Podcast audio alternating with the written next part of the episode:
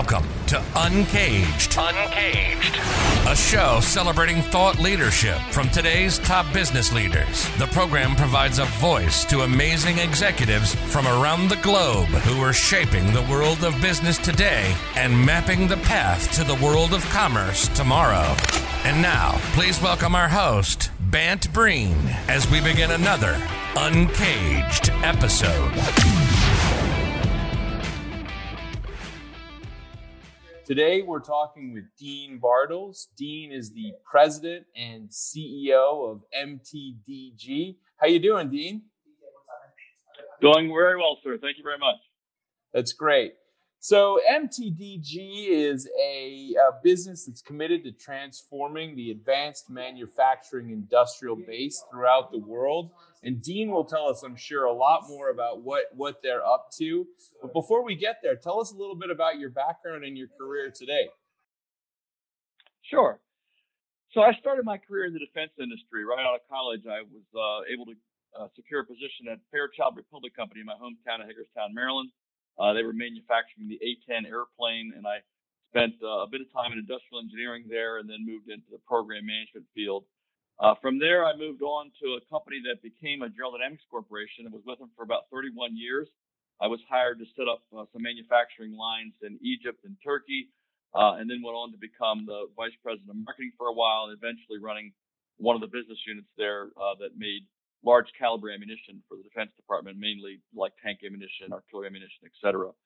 So after a 31 year career there, I decided that it was time to uh, do something that was you know more interesting to me. I, I love this field of advanced manufacturing technology.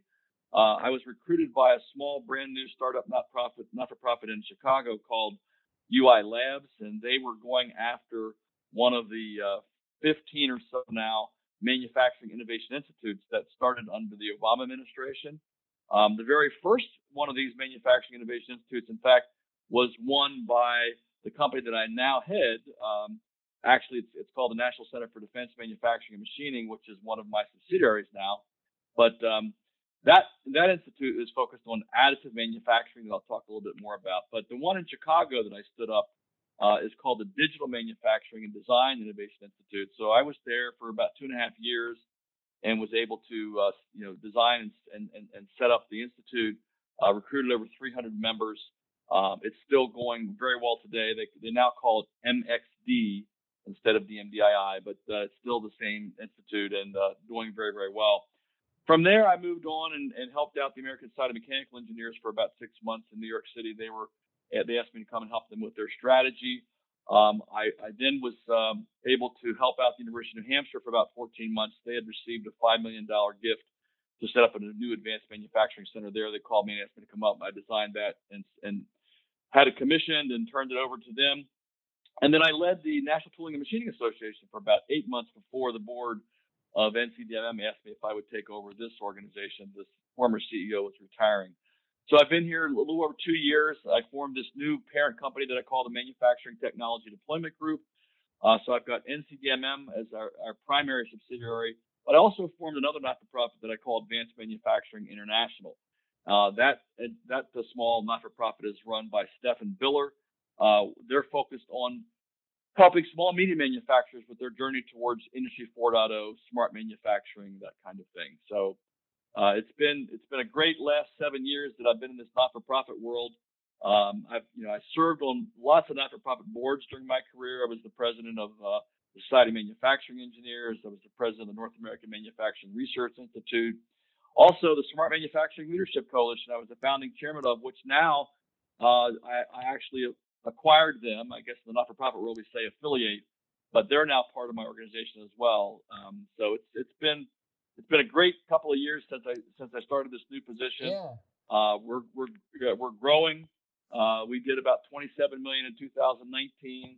Uh, our fiscal year ending September 30th, 2020, we did about 33 million. This year, we're targeting about 44 million. So we're growing. We're doing a lot of great things to help not only small medium manufacturers, but also to help uh, the warfighter. We do a lot of work for the for the Department of Defense in helping them with advanced manufacturing challenges.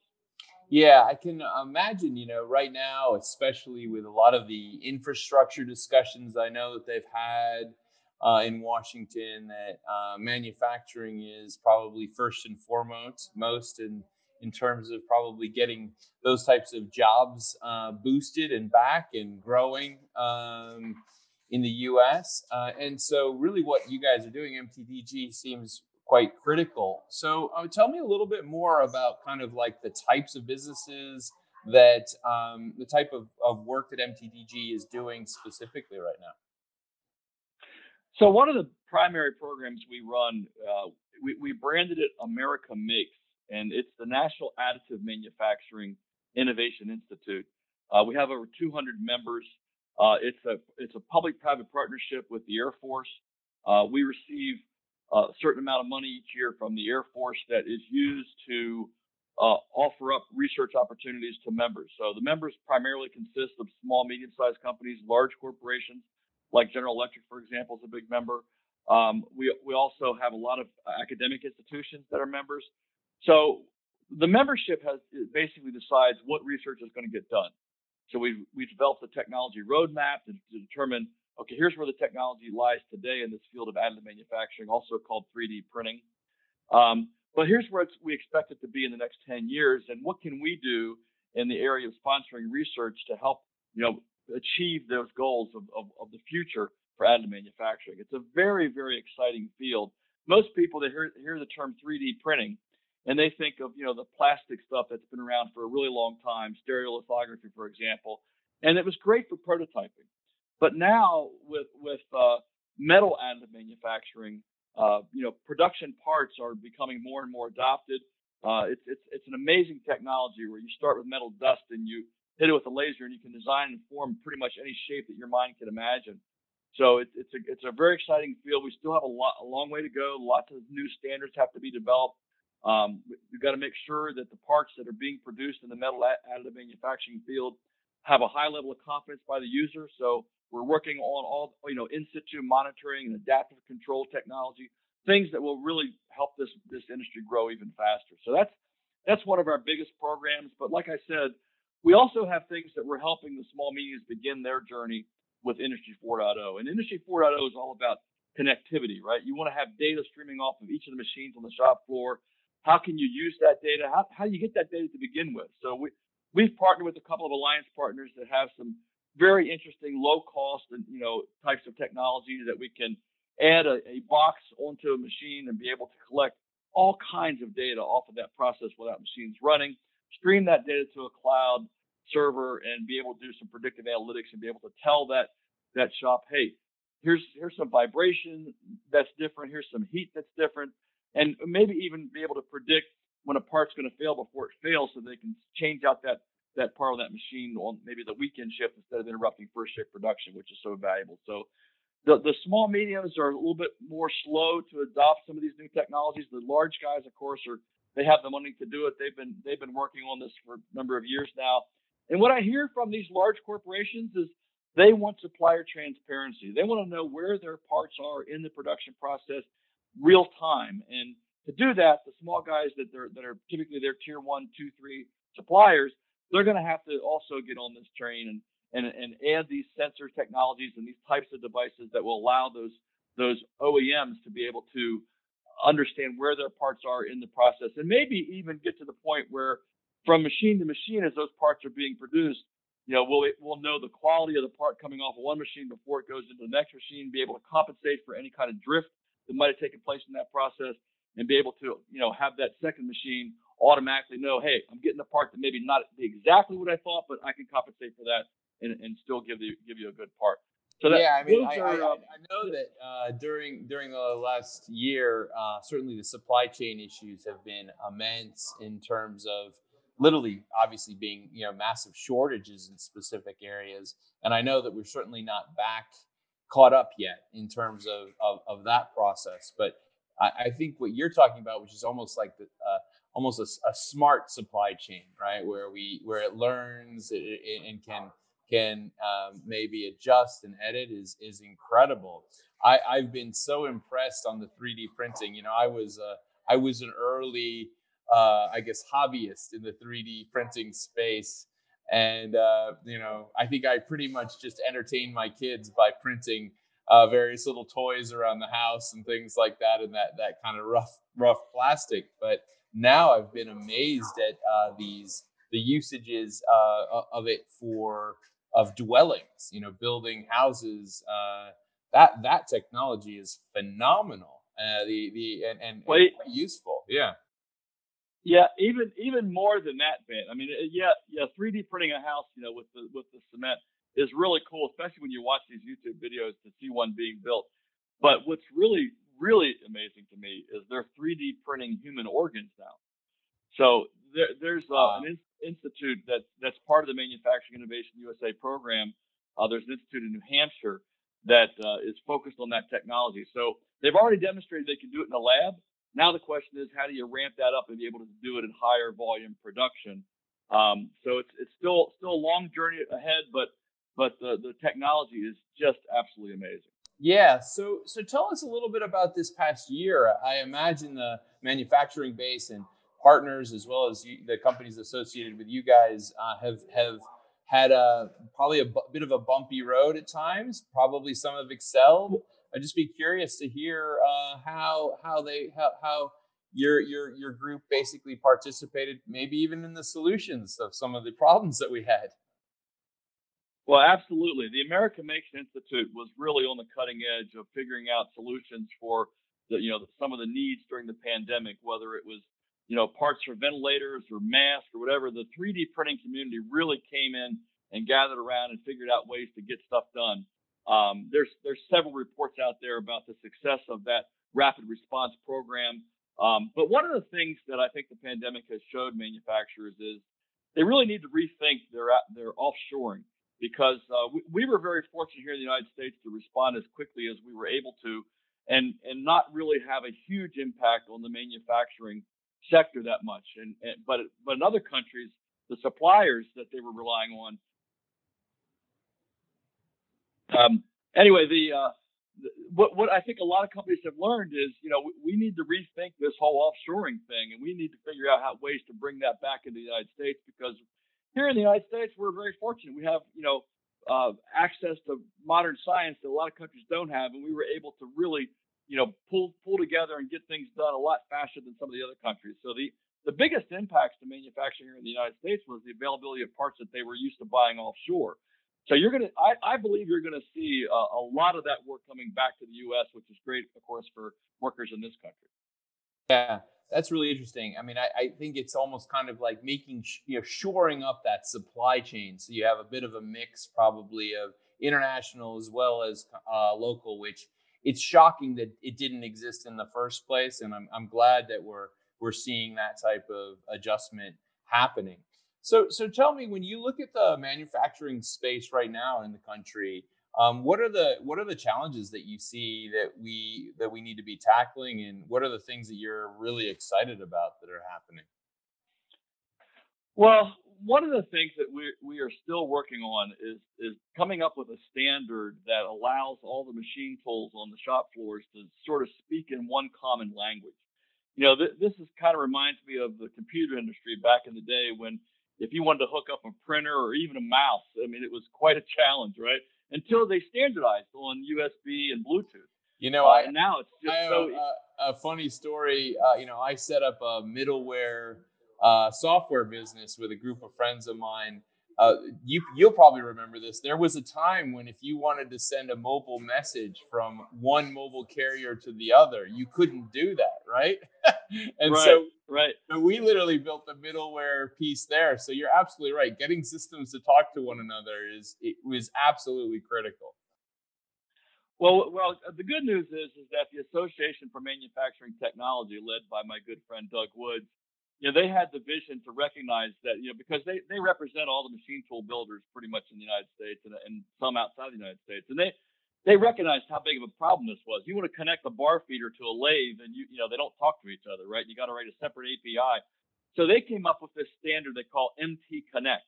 And MT Connect has really progressed so well over the last 10 years, but we still have a ways to go. We're still working on sections of the standard for different, you know, parts of different processes. But but it's really coming along, and more and more machine tool builders are adopting the MT Connect standard.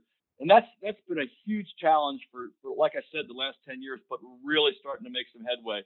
So that's that's one big challenge. The other big challenge, as I said, the large corporations are have embraced manufacturing 4.0, industry 4.0, as the Germans call it, smart manufacturing. Pick your buzzword. Uh, but the small mediums have been sort of the laggards, right? They're they're really slow to adopt this technology, and we've we've got to get the small mediums to embrace this technology in order to have the overall manufacturing system here in the United States be more efficient and be able to compete globally. So that's that's the challenge of my new uh, you know, subsidiary that I call Advanced Manufacturing National. They're, you know, we're, that, we're not for profit. We're not, we're not in this to make money, right? Is it a issue related to just cost for those guys? I mean, is it just so hard to retool? Well, well, it, it is in the sense that if they were to follow the lead of the large guys and they were to work with some of the really large corporations that the large guys use, it's very expensive, right? I mean, if you wanted to have Siemens come in and, and you know, take over your manufacturing shop and deploy it with sensors and the software that are needed to do all these things, you're looking at a million dollars plus, right? But and the large guys can afford that, and of course, you know, Siemens, you're you're going to get first class stuff, but the small guys can't afford that. So we we have found a small company that has come up with a way to do this for a few thousand dollars. Now, the other challenge, the other challenge that everyone's very familiar with, and if you if you're reading the news at all, is cybersecurity. So you know, if you're going to hook up machine tools that are going to stream data to the cloud and you're going to do predictive analytics that will report back to the machine, everyone's a little concerned about cybersecurity. The Defense Department is so concerned that they've now come out with a new policy that they call the Cybersecurity Maturity Model Certification. And anyone that's doing business for the Department of Defense, whether you're a prime contractor or a tier one, two, three supplier, you're going to have to be certified that you are compliant with these new standards and everyone's going to have to do it. Well, okay, it's one thing to say, yes, I've got all the uh, protocols in place and all the precautions and all the stuff that I need to protect my computers in the office. But now, what about all those machines out on the shop floor that might be connected to the internet? So the, these technologies are what AMI is focused on, and they're going to help the small mediums be able to do this at a very, very affordable cost. You know, we've partnered with an alliance partner called StrongKey, and they've they've got encryption and tokenization technology that's used in the credit card industry. So it's very very secure, and we're able to offer that level of technology, uh, which which absolutely exceeds any requirement the Department of Defense is rolling out uh, for a very modest cost. You know, for about a thousand bucks, we can we can install a box that will make sure all those machines are protected. So that's that's yeah. a, an, I mean, a, cyber concern area in manufacturing. Yeah, this is, cybersecurity thing is going to be something that will just be um, a challenge I think that we're all going to have to face for the next for the rest of our lives uh, for for sure, and it will continue to evolve. I mean, what happened with I think it was Colonial, that whole kind of issue they had uh, with the cybersecurity threat was was was huge, and um, I, I can only imagine when you have smart machines involved, you know, the risks are tremendous. Uh, so well, you know, every every everyone's familiar with Stuxnet, right? So, and that look how long ago that happened, right? So, you know, somebody, I'm not going to say who, but somebody was able to in, infect the, the centrifuges that Iran to have them spin out of control and destroy themselves. I mean, that's pretty scary, right? So, so that that kind of technology is out there now, and and people are very concerned about their machines getting hacked. Not not only possibly destroying the machine, but I can give you an example where a professor at the University of Virginia or Virginia Tech, it might have been, I think it was Virginia Tech, they, they did a, an experiment with their students. They had them all write a little program to produce a 3D printed part. They handed in their thumb drives to the professor for evaluation. He had a graduate student take the, the, the, the code and add just one little extra line of code that caused it to, to create a defect in the part that you could not see by the human eye. Only one student caught it by watching the 3D printer the entire time it was printing, saw this this little defect, uh, you know, be developed and then and then covered up, right? So that's the kind of stuff you're concerned about, right? You got you got to we got to make sure that these machines on the shop floors everywhere and all manufacturing plants are extremely cyber secure. So what what a lot of people do is they say, okay, well, we'll just air gap our, our shop. We're not going to have any of our machines connected. Well, that defeats the whole purpose of Industry 4.0. So we've got to find that middle ground where everyone feels secure enough with the technology that they can still stream all the data to the cloud and do the predictive analytics and let the customers know where their parts are in real time. So, so Dean, I mean, one of the questions I have is, and we talk a lot about this, obviously, on the show, is just education and, um, you know, whether whether we where, where we are in terms of the talent uh, that we have in the U.S. You know, the reality is that um, the country let that manufacturing base slip for a long, long time, and we're starting to see it really build back. Obviously, organizations like yours are absolutely critical in that rebuilding process. But uh, how do you feel about the the talent base that we have and and the individuals we have coming up and and what are, what what's what's evolving in that space? So a couple things. Uh, first of all, you know, hats off to President Obama and his administration to start this Manufacturing USA network. So, you know, every single one of the institutes, I think there's 16 or 17 now, and there's there's bills currently going through Congress that uh, look pretty good. That there's going to be additional funding to do a couple of more each year for the next couple of years. Every one of these institutes are not only focused on maturing technology beyond the technology readiness levels of, of one through three. Their focus is five through seven, that middle middle you know missing valley of death they call it. But but they're, they're, they're maturing technology, but they're also a heavy emphasis on workforce development, education, and training. So they're, you know, every one of these institutes is helping companies with the training of their of their current workforce as well as potential new new uh, you know employees coming out of college and even sometimes coming out of high school with some of the training to get them ready to do you know the kinds of work that's going to be need, needed to be done with these new advanced technologies. So that's one area. Another another area, you know, hats off to the Society of Manufacturing Engineers, which goes by SME now. I mean, they've got Tooling. I mean, Tooling U has really grown and there's so many courses you can take online to learn how to do some of the jobs that are required in manufacturing today. And they've got courses on, on some of the advanced technologies as well as, as some of the other technologies that are still, as you know, being used. Like, you know, 85 to 90% of the machine tools out there on the shop floors in this country are legacy machine tools. They don't have all this capability to stream data to the cloud unless they add a box like AMI is trying to offer. Um, also, there's another association called the Association for Technology Management, Management and Applied Engineering. And those are colleges that are focused on students that are going to be graduating ready to enter the workforce in a manufacturing environment as one, I mean, construction and graphics and other things, but the, the, the people entering manufacturing jobs that come out of these, these ATME accredited uh, institutions, you know, they've got hours and hours of experience of working on machine tools during their curriculum and they're ready to take frontline supervisor jobs as soon as they graduate. So it's organizations like that that are that are really helping with the challenges of workforce development, education, and training, and how to prepare students in the future.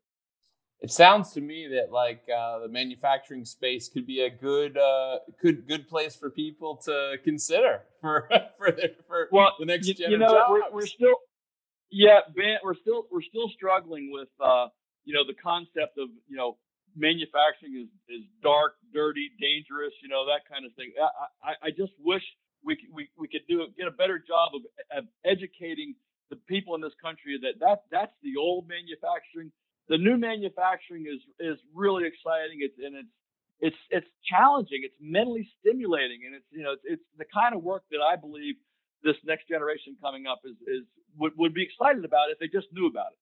So that's part of our challenge is to educate people you know, get the yeah. word out there that, that the, the new manufacturing is pretty exciting. Well, I mean, I, I, think, Dean, what you were talking about, which are some of the key things that are happening today in terms of 3D printing, that that is unbelievably interesting and exciting. And you can imagine how that could be applied in a million different ways.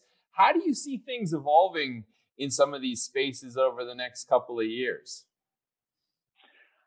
So I, I think you're going to see more and more technology coming out that that'll be you know, user ready, right? So the institutes are, like I said, they're focused on maturing these technologies beyond the the, the one through three level. You know, the, the Department of Defense calls it the technology readiness level, right? That's one through ten, and that four, five, six, seven is where the institutes focus on. And so when when they mature these technologies and get them out there to the commercialization phase, these eight, nine, and ten phase, you know, every institute's focused on this. So all these new advanced manufacturing technologies are getting through that miss, what used to be called the valley of death, right, the missing middle, and and they're pushing them out there for companies to commercialize.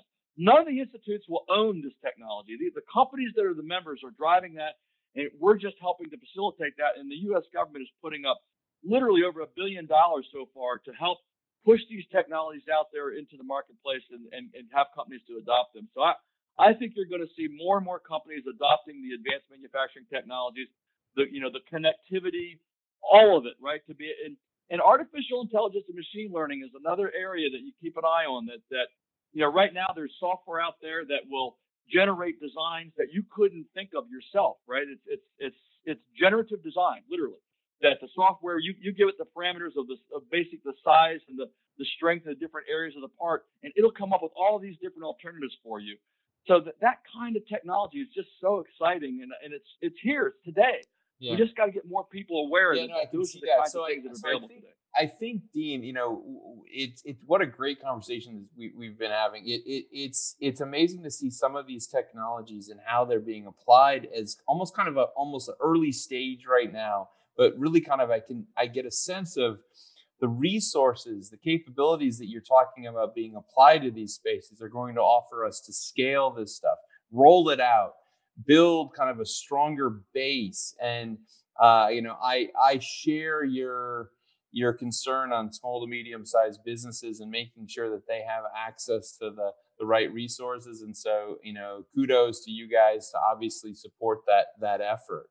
Uh, we've been speaking with Dean Bartels. He's the president and CEO of MTDG. That's the Manufacturing Technology Deployment Group.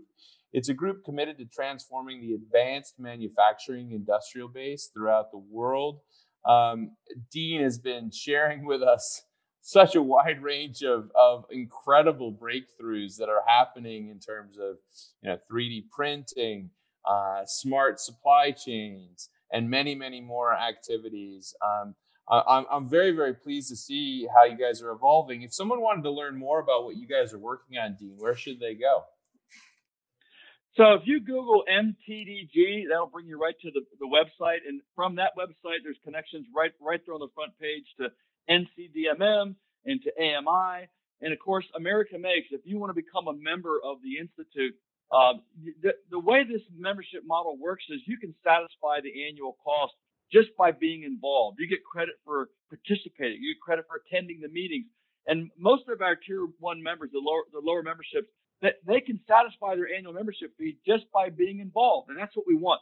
We want the small companies to have the opportunity to be at the table with the big boys and understand what the challenges are and be able to find solutions for those challenges. So we welcome everyone. That's great. Well, listen, Dean, thank you so much for being on Uncaged today, and I look forward to talking to you again soon on how things are evolving.